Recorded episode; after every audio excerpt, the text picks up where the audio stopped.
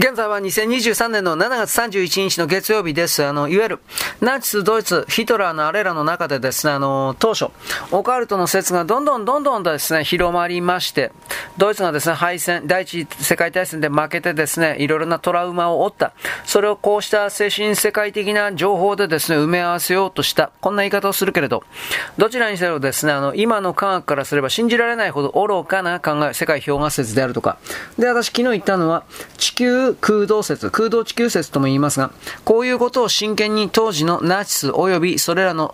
忖度科学者たちは言っていたわけです。5年間ぐらいなんですが、ベンダーとその信奉者たちというのは地球空洞説を熱心に熱烈に周りに説いていました。で、ゲーリングがですね、このベンダーを守っていなかったらどうなのか、そして海軍も強力な支援をベンダーに対して、なんていうかな、向けていた。で、オカルト好きのナチスの間にですね、この地球空洞説がどんどんと入り込んでいきまして、で、この主なライバルがヘルビガー主義者ですね。この、えっ、ー、と、世界氷河説か。こっちの方ですね。これは警戒を覚えるほどに勢力を大きくしていきます。ヘルビガー主義者というのはですね、とりあえず海軍と空軍の中にですね、あのー、なんというかな、ベンダー説がものすごく広がっているということに関して大いに自分たちの勢力のですね、あの、囲い込まれというか、包囲網が形成されているような形で不安を抱きまして、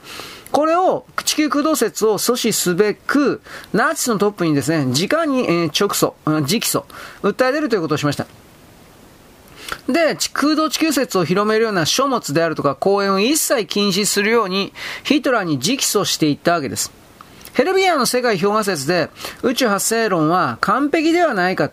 ね、完璧なんかね。で、空洞地球説が正しくて世界氷河説が間違ってるということはありえない。世界氷河説が正しい以上、答えは明確じゃないか。だから空洞地球説は禁止してくださいというふうな論法で、ヒトラーであるとか他のですね、政権関係者に、頼んだわけです。ところがヘルビガー主義者というのは、あの、相反する、矛盾する仮説を平気で受け入れるヒトラーの性格というものを非常に甘く見てました。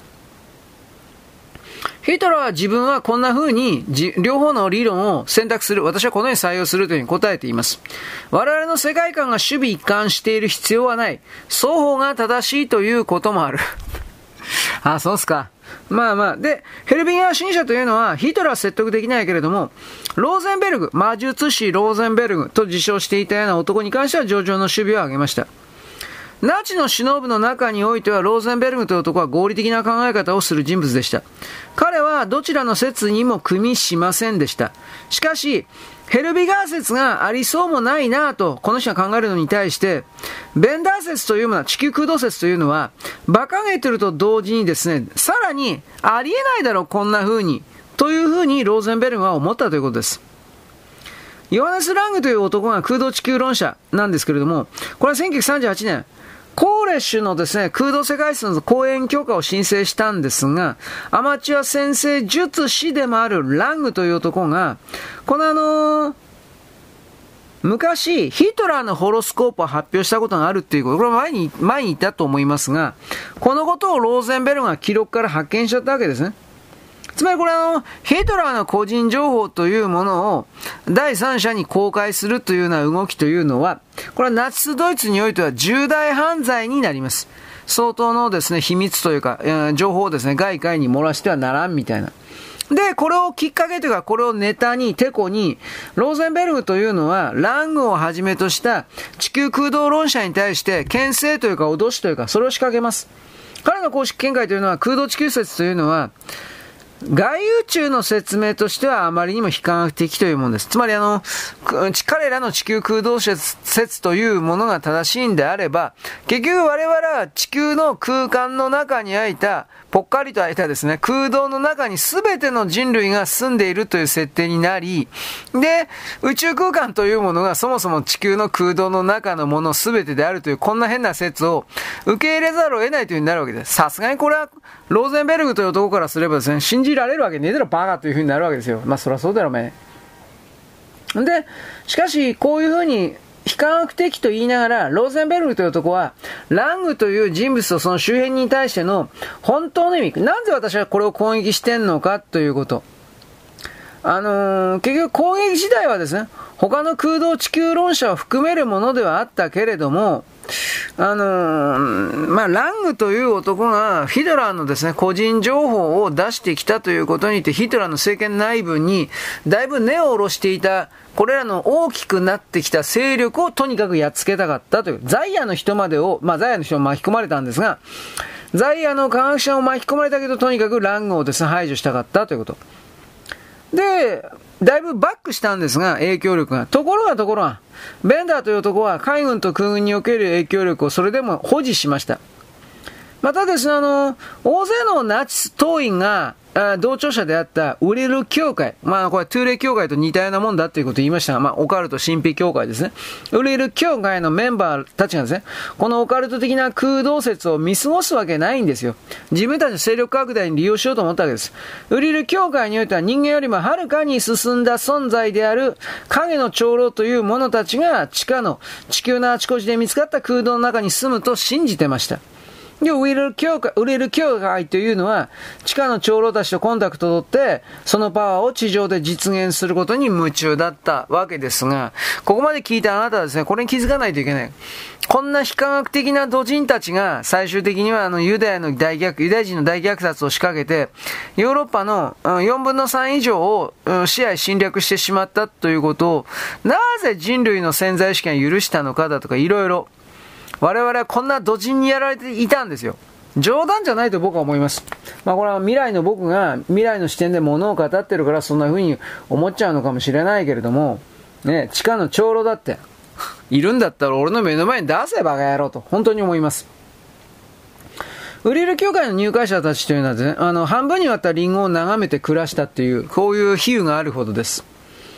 あの、これは瞑想の役に立つと彼らの中には、まあ、吹聴されていたということなんですが、強烈なですね、それらの瞑想というか、リンゴに、リンゴ見つめてなんだっつんだよ。まあ、強力なです、ね、精神集中につながると。で、このウリル、ウリルパワー、ウリル協会に来るパワーが高まるのだそうです。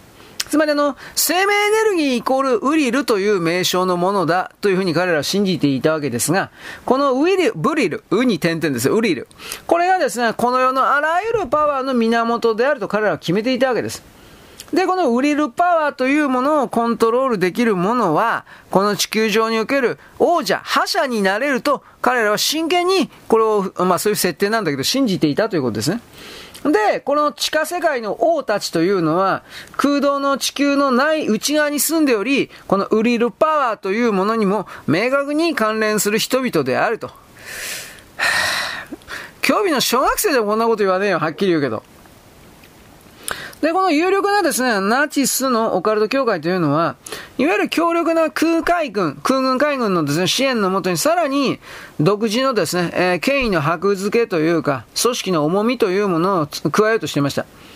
ナチスの間においては確かにですね、あのー、世界氷河説のヘルビガー主義の方が広範囲な支持あったんですけど、空洞地球説というのも、ラングのですね、いわゆる個人的攻撃というかそういうものがあったけれども、それでもこれを乗り越えて、影響力が若干バックしたけれど、それでも宣伝画像を続けられるだけの指示を空軍海軍の中に持っていたということ。で、ベンダーとその進歩者たちというのは、自分の説の擁護のためにさらに議論を仕掛けていきました。あの、例えばヘルビガー説、地球氷河説においては、アインシュタインの相対性理論が正しい場合に意味を持っている様々な科学的な矛盾、パラドックスを説明することはできないと言いました。これは量子力学とかね、に絡んだことなんじゃないかなと思いますが、でもアインシュタインはとりあえずユダヤ人でしょだからユダヤ人だから相対性理論は正しくないというふうに決めたんです、最初に。で、正しくない。アインシュタインの言ってることは正しくないなら、ないなら、ユダヤ人だから正しくないんだと。ないにもかかわらずヘルビガー主義者というのは、じゃあこの相対性理論が間違ってると証明ができてないと。ね。説明ができてないと。ところが、空洞地球論者にはそれができるとやっちゃったんです。俺よくわかん大丈夫かそんなことやって。というのがですね、まあこのナチスの中でずっと起きていたようなくだらない騒ぎだということなんですね。はい、よろしく。ごきげんよう。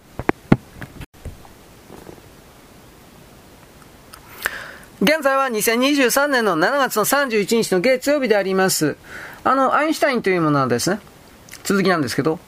あの、光というのはまず一連の粒子だとまず決めました。で、進路に沿って縮むということを示したわけです。また光はエネルギーの形、波動ですね。エネルギーの形にもなって、エネルギーというのは光の速さに比例するとしました。で、マイケルソンとモーリーというのは光が地球の時点と同一方向に進もうが、軌道とに、軌道にですね、直角に進もうが、どう進もうが、速さは変わらないのだということを証明しました。大体は1秒間に30万キロという数字ですね。で、ヘルビア主義者というのは、この地球、うん、氷河説の人たち含めるこの人たちは、この問題に答えることができないわけです。ところがベンダー、地球空洞説の人たちは違うとします。ではどういう説だったのか。ベーダによりますとですね、空洞であるからまず地球は動かないとしました。で、地球は全宇宙の確固たる中心であると決めました。まあ、その設定ならそうだよね。で、まあ、空洞の地球以外に実在しているのは、太陽と月だけであると決めました。で、他に観察できる惑星だとか恒星というのは、幻の宇宙に所属しているものだ。実体はないんだというふうに言ったわけです。で、地球が動いていないのだから、動かない以上は、光の粒子がどこに進もうと関係がないと。いわゆるですね、当時アインシュタイン理論の経験的な実験的な検証というのは存在しておりません。で、それにはですね、原子爆弾の発明も待たなきゃならないわけですが、まだ原子爆弾できてません。だからその時までは、ベンダー理論というのは、奇怪なありえない話なんですが、アインシュタインの理論と同程度に事実に合致していたわけです。ところが、ベンダーという男がアーリア人である以上、彼の理論の方が選択されねばならないとなるわけです、ナチスは。だってアインシュタインユダヤ人だから。こんなんやめろと思うけど。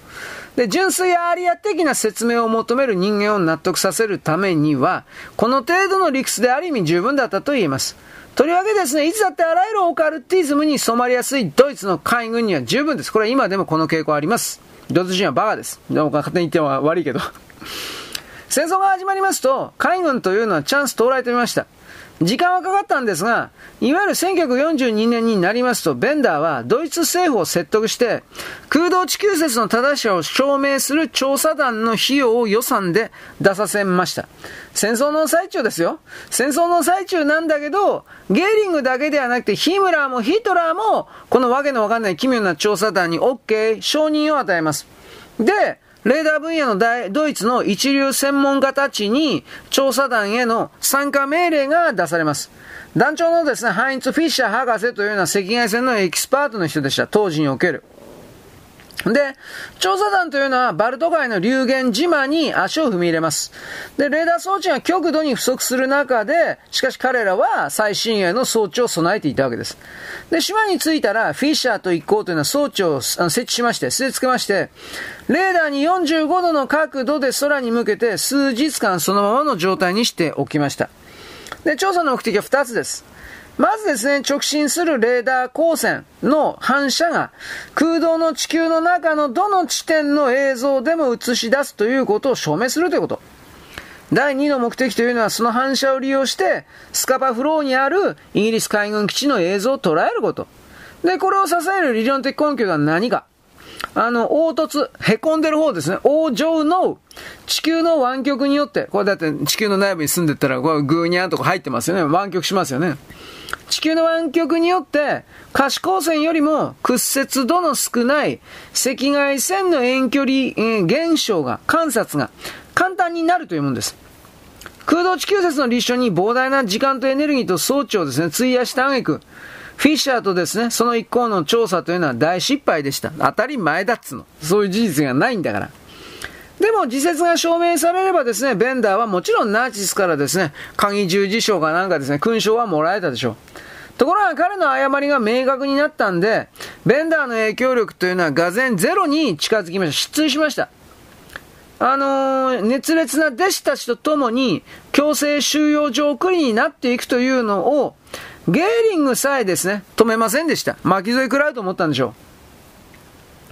う。レーダー装置が故障していたんだという空洞地球論者の必死の訴えにもかかわらず、空洞地球論というものはそれ以降ナチスの政府から公式に禁止されています。で、収容所をですね、どうにか生き延びた一部というものが、戦後に改めて宣伝活動を始めるんですけど、8割9割の人間は収容所で死にました。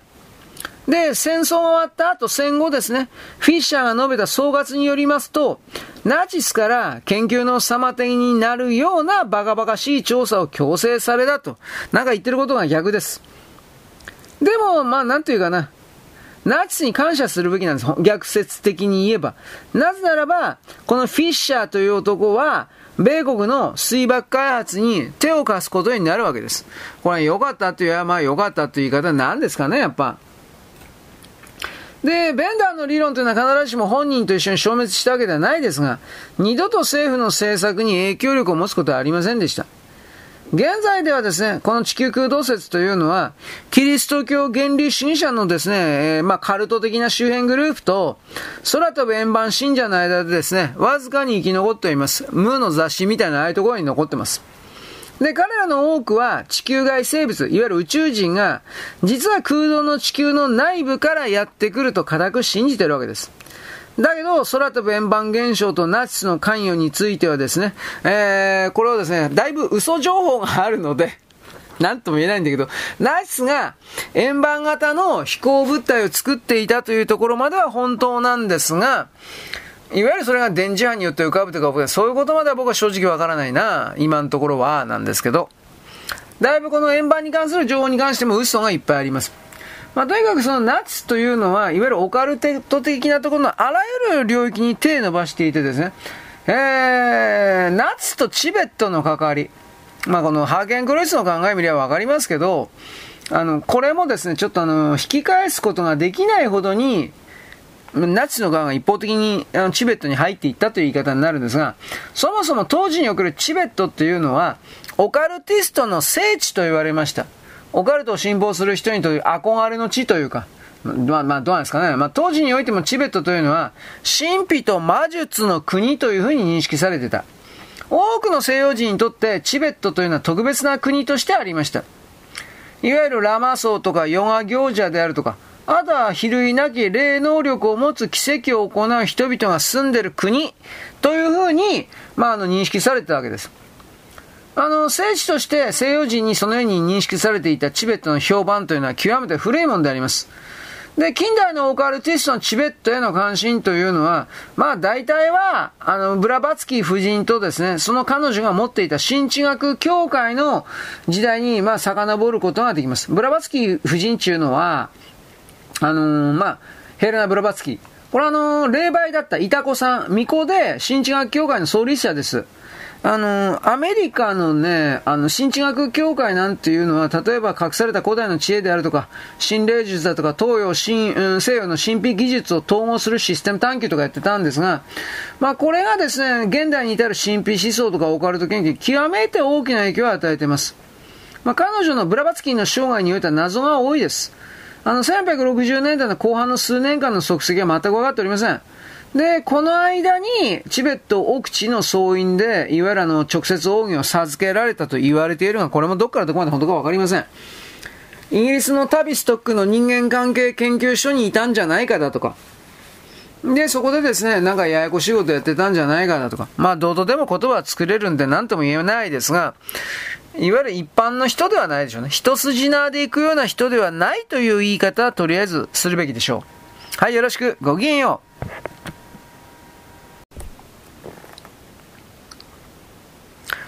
現在は2023年の7月の31日の月曜日であります。当時のですね、ナチス、ドイツと言われている時代において、新地学協会というものがありました。これあの、19世紀の末から20世紀の初頭にかけて大変な評判になりました。ナチスのですね、多くというのは、ほとんど神秘主義者だったわけです。熱心な神秘主義者、新地協会主義者だったわけです。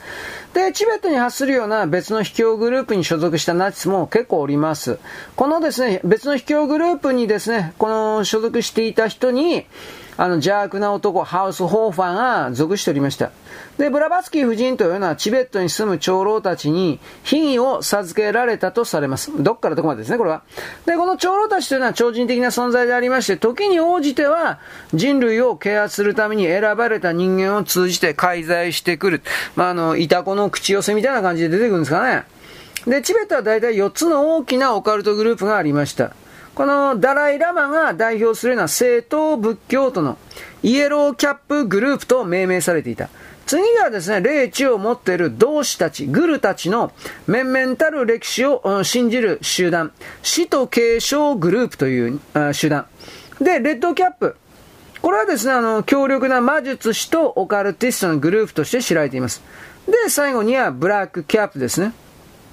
これは非仏教系チベット人の修道士の集団です。あの、首都継承のグループというのは信奉者というのは神を信じません。神に変えてですね、根源の人という設定を彼らは採用してました。あの、大自然における女性原理こそが神的な H だというふうに言います。個人の不滅を信じるよりは、生まれ変わり説の方を採用している。で、神は存在せずに因果の方というものがあるのみだとする。で、チベットのですね、秘儀の入門式においては、入門者にパワーを伝える心霊技法、テクニックというのは用いられます。儀式で死が、あの、微妙なエネルギーを手から、まあ、どっかから発発しますと、弟子がこれを受け取ることで、吸収することで、パワーが与えられるという、まあ、設定ですね。このような入門式や修行から瞑想力だとか、テレパシーとかですね、集中力とか、様々な物質的異常現象が生じる、手に入る。というふうに、まあ、まあ、彼らが言ってるだけだからね、まあまあ、そういうふうに言われていたわけです。で、チベットの賢者たちというのは自分たちが唱える理想郷というものをシャンバラ、シャンバラというふうに名付けてました。ヒマラの理想郷をですね、扱った小説に、ジェームズ・ヒルトンの失われた知恵戦というものがあるんですが、この小説読めばわかるんですが、全体を通してシャンバラというものがあり、それが信じられているというか、そういうことです。まあこれあの、昔からモンゴルとかチベット地方で伝承されてきた理想郷のお話であって、シャンバラっていうのは中央アジアの雪の深い山々によって、世界からそもそも隔離されてるからわからない王国であり、そこは戦争も病気も苦しみも憎しみもない楽園であり、住民はですね、高い地の英知に達した賢人たちで構成されていて、完全な平和が実現されている。それをですね、えー維持するように常に人々は祈りを捧げていると。で、この王というのは祈りに触れて世界各地にシャンバラの使者を派遣すると。で、邪悪な人々が、邪悪な力が人々の心を世界各国で蝕まんとするときに、シャンバラーの軍隊というのは、あの、最終戦争を行ってですね、この邪悪な人々に戦争を仕掛けて、で、こいつらを滅ぼして素晴らしい人類黄金時代を作るのだ、みたいな。そういう設定でシャンバラというものは、特に西洋人に認識されていたということです。まあ、ご都合主義もいいところですね。まあ、そう、ご都合主義なんだけど。んで、シャンバラというのは秘められた英知の源であるとされた。地上のどこよりも広大であると。まあ、いわゆる極東のですね、あらゆる地方にある言い伝えがこういうふうに言っていたと。チベットに来るシャンバラ伝説というのは、インドの秘密宗教の一つのですね、タントラ派っていうのがあるんですが、これと密接につながっているとされます。あのー、魔術の性的な役割を強調します。タントラですね、いわゆる。性行為におけるエネルギーのやり取りみたいなやつを作った。だけど、なんかやっぱだいぶ違うらしいですけどね、これにあの伝わってんのは。まあ、というこのタントラーっていうのは、いわゆる左の道派と書いて、作動派というですね、不吉な衣装も、あの、違う名前も持ってます。彼らの神話によってはですね、シャンバラーというのは山の中に隠れた都である。で、大きな湖に遮られた上ですね、発見の難しい洞窟の狭い狭い入り口からしか入ることができない。で、都の真ん中に大きな塔がそびえ立っていて、これがですね、シャンバラ王の宮殿だとされています。まあ、ここまで来ると勝手にやってくれる世界ですよ、本当に。で、まあ、都というのは上だけではなく地下の空間にも伸びているわけです。洞窟とトンネルの広大な地下のネットワークがシャンバラにはあって、で、それが地下では世界中に向かって広がっていると。で、シャンバラの地下の領域は別名アガルティ、アガルタ、アガルティという風に呼ばれています。接近不可能という意味なんですが、アガルティって。で、アガルティの支配者こそが世界の王である、キングである。王というのは思考の存在とですね、直に接していると同時に、地上の他の支配者たちに対してテレパシーによる心霊パワーというものを行使することで世界を統治してるんだと。まあ、支配コントロールしてるということを言いたいわけですね。で、たまに、というかまあ、何かあった時に折に触れて、姿を現して、人間の王たちと、まあ、接見というかあって、理想の世界の実現法を、えー、地上の王たちに伝授するという。バカバカしいね、本当にね。